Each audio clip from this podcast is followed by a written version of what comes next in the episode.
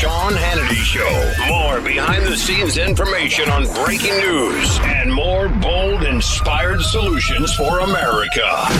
Now, Jamie Dupree with the latest breaking news from our nation's capital. All right, he's the most connected man in Washington. He's been out and about and on the road pretty much everywhere. Jamie Dupree. Well, hey, Sean. What a night last night, huh? Yeah, no, it was uh, you know the big headline. I think a big night both for Donald Trump and for Hillary Clinton. I think both of them taking that next step to becoming basically the the presumptive nominees of their party. Yes, there's still work to do. Yes, there's delegates they still both need, but I just sort of sense that they might have crested the top and they're on the downhill now. I don't mean the downhill bad, but getting easier. It, may take a little while still, but that's sort of the way I feel when uh, Trump, especially, yes, he lost Ohio and that was a setback for him, but he certainly made up for it in the delegates, winning in North Carolina and Illinois. Uh, it's been very, very close in Missouri, but uh, he's been grinding out more of the congressional delegates there to get an edge over Ted Cruz. Uh, Rubio getting out, I think that's, you know, I, I, figured yesterday when I heard him saying, oh, we're going on, that was just your, your election day bluster that you would expect. Uh, and that uh, because of the situation, he wasn't going any further. And then uh, Ted Cruz, you know, I, frankly, this was a bad night for Ted Cruz yesterday. Uh, Donald Trump expanded his lead over Cruz by another 160 plus delegates yesterday. Uh, Cruz came close in North Carolina.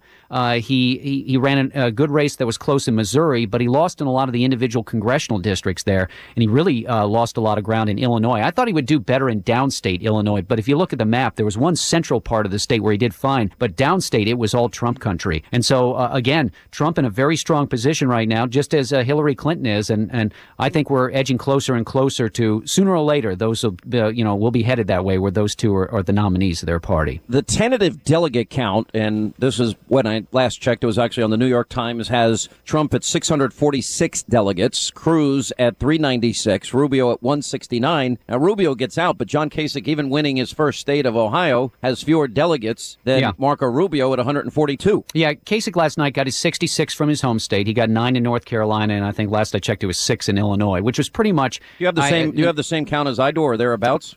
Uh, yeah, just about thereabouts, you know. And so that to me, that was about the best he could do. Kasich yesterday, he was going to get some delegates in North Carolina because it was proportional. He was going to get a few in Illinois because he was going to do well in some of the congressional districts around Chicago. Uh, but there really wasn't any other chance for him to get anything.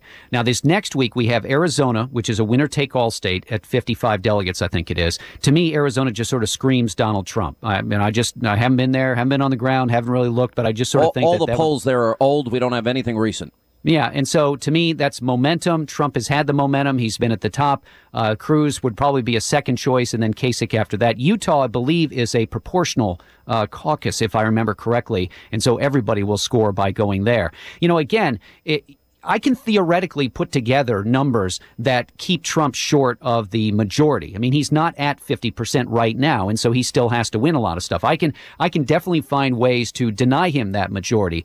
But I just sort of feel like going forward again that we've reached a point where both he and Hillary Clinton are, are moving to a point where the, their opponents they, they've got to run the table, and running the table is just oh so difficult for either Bernie Sanders or for Ted Cruz at this point in time. Also, I think the map sort of works against Ted Cruz.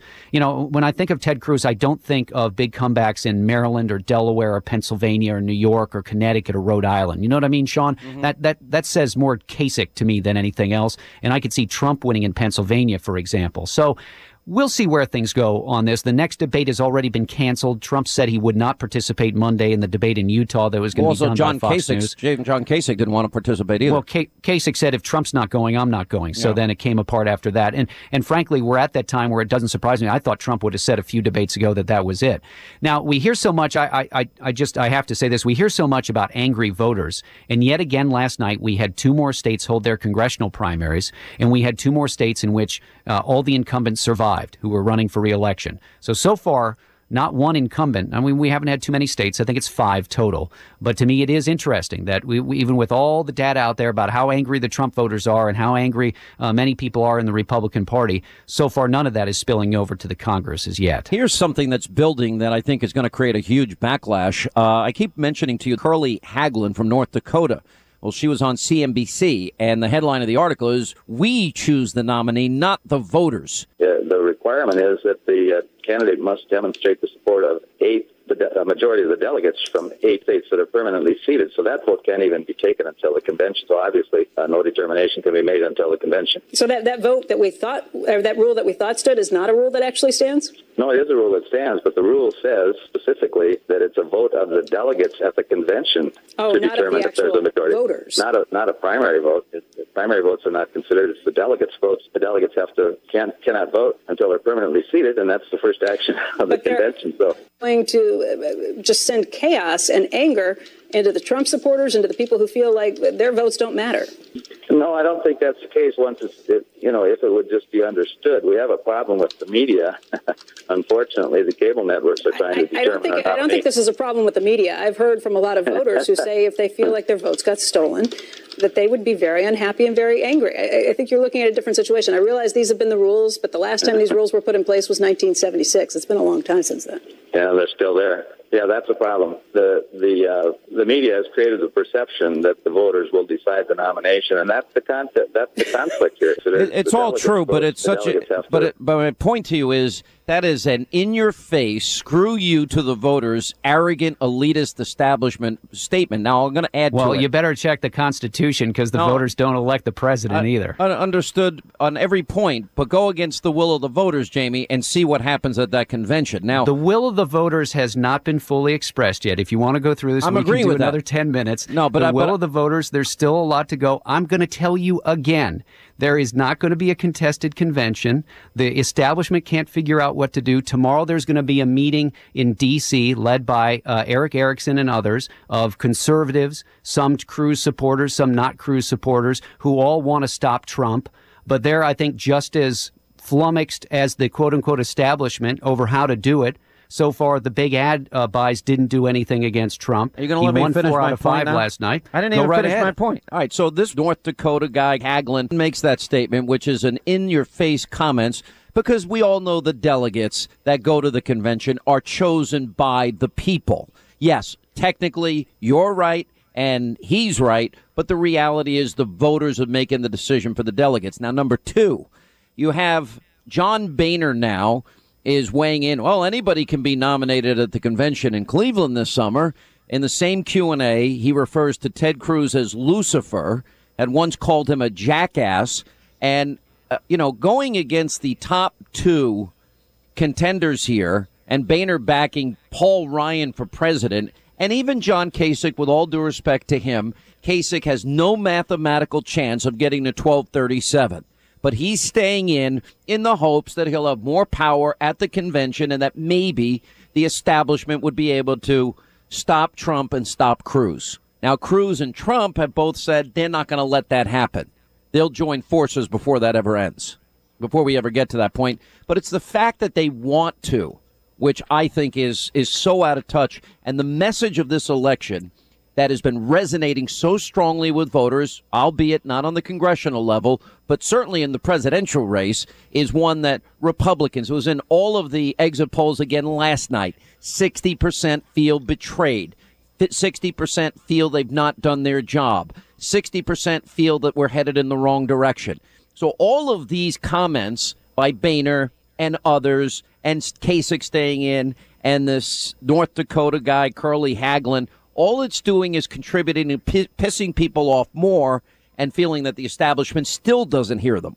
Again, there's a lot of Cruz people and conservative activists who don't hear that either. They're they're having a meeting tomorrow in D.C., a big invitation-only meeting to sit down, find donors. I know, I know people that have been invited do. to the meeting, so I know all about yeah. the meeting. But the so, point, and but, um, it's but, it's more than just the establishment. I said there's, that last night on TV, and I've said it to you. I'm not dismissing your point, but I am saying this: that the path to the nomination is going to be won by the person I think that gets the most delegates and the most votes. The only other person that has a realistic chance besides Donald Trump on the Republican side is Ted Cruz. And John Kasich staying in and John Boehner making his comments, to me, is an in your face to the reality that this is an insurgent year. And they keep sticking it to the people, and the people are getting even more pissed off. That's my point.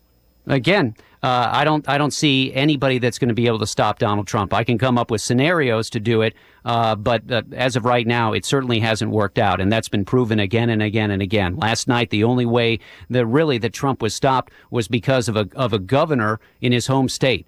Otherwise, uh, you know, I, I think probably if it had not been Kasich running in Ohio, I bet you Trump would have won in Ohio last night. So that was to me a special case overall uh, in which Trump was defeated. And, and, actually, the map is really interesting in the state of Ohio. Trump won every single county on the eastern part uh, of Ohio, running along the Pennsylvania border, then every county along West Virginia and along the Ohio River, and all the way down to Cincinnati. But uh, Kasich, with sort of his his establishment roots, was able to win the counties around the cities, the the big five of Cincinnati, of Dayton, Hamilton of Toledo, County was huge. Cleveland, yep. and also well, the biggest was Franklin County, I yeah. think, which is where Columbus is, right. where he, he, beat Trump by 41 points. You know, it's like in, in Florida, the only uh, the only place where Marco Rubio was really well organized, it was obvious. It was Miami Dade County. Yeah. He won by 41 points. And the other place where he was organized was Leon County, where the state capital is of Tallahassee, where he lost by less than a percentage point, I think. Other than that, it was all Trump. And what's interesting about uh, looking at the results in Florida last night, Mitt Romney won almost every single county going down I 95 from Jacksonville to Miami four years ago in the primary. Donald Trump won every single one of those counties except the last one in Miami, but by bigger margins than Romney did. So uh, I know that people keep conniving and coming up with ways to, to stop Trump, but they certainly haven't. Uh, none of it's paid off so far, and, and I just don't think it's it's going to work in the end. They can keep trying, and I'm sure they will from either side of the party. Uh, but Trump seems very, very secure, and especially if he wins again next week, two states, it, it gets even tougher for those who are trying to stop him. It seems like, although the Republicans caving wouldn't shock me, it seems like the Republicans are united, at least now, Mitch McConnell, Paul Ryan, and everybody else, to stop the president's uh, nomination that he made today to replace Justice uh, Scalia, uh, Merrick Garland. Uh, and that this guy is not going to get a hearing, and that they're staying put. That the next president should decide. Yeah, no, uh, there's. I haven't seen any wiggle room yet. I think there'll be a few individual Republicans that'll probably feel some heat. Uh, certainly, the this is uh, the the choice of Garland is interesting for several reasons. For one, when he was picked for the federal appeals court back in '95 by Bill Clinton, the Republicans at the time shut down all nominations and said they wanted to wait until after the '96 elections. And so Garland was put on hold with others. And then after Clinton won re-election, then Clinton renominated him the next year, and he was ultimately approved. There were seven, I think it was seven Republicans who voted for him back then who are still serving. There are five other Republican senators who, who voted against him back then who are still serving, included among them uh, Senate Majority Leader Mitch McConnell was one of those who voted no on Garland. As of now, I don't see the GOP budging, but I would fully expect if you're a Republican and that's your argument, you will probably feel a lot of heat from the president and the bully pulpit in the weeks and months ahead. Whether it plays, I think it probably plays more just in individual Senate races maybe where they tried they the Democrats. I think it plays to equally to both bases. The Democrats will say Republicans sure. are obstruction, obstructionists, and Republicans will say this is the will of the people, and let the people decide with the next president. So I think it's a wash back and forth. And I fully believe that if the shoe were on the other foot, the two parties would be making the exact opposite arguments I right now. Zero, That's just how it works. That is hundred percent accurate, more than Yeah. anything. Uh, all right, on the Democratic side, I, I just don't see any way the the Burn gets uh, gets the nomination. I think Bernie Yeah, Sanders the o- loses. The only thing is, is that, you know, compared to the Republicans, like if Marco Rubio had the money that Bernie has, he'd keep going. If John Kasich had the money, he could be a force. And that's the one thing is that Bernie Sanders has a lot of money, and so he can keep going. And I'm sure that the, the, the Clinton people would love for him to just sort of fold up shop and move on. But also by staying in, Clinton, uh, uh, Bernie Sanders sort of keeps Clinton's feet to the fire, keeps her on the left of the party, uh, makes sure she doesn't just uh, sort of go into hiding or anything like that, and keeps her out there. So for now, I don't see him getting out. But again, we're getting into this downtime where we don't have that many states that vote over the next, say, six weeks or so. So we'll see how long he goes. Yeah, it's going to be very. What a year this has been. I mean, if you think crazy. back all the years that we've covered presidential politics, have you ever seen a year like this? No, this is uh, the the. I, I I mean, it's obviously Trump makes it totally different in terms of coverage. We've had. We've had lots of candidates, uh, but this one has certainly taken an awful lot of attention, and it's uh, it, it's been amazing to be out there and cover it so much. All right, thanks again, Jamie Dupree, the most connected man in Washington.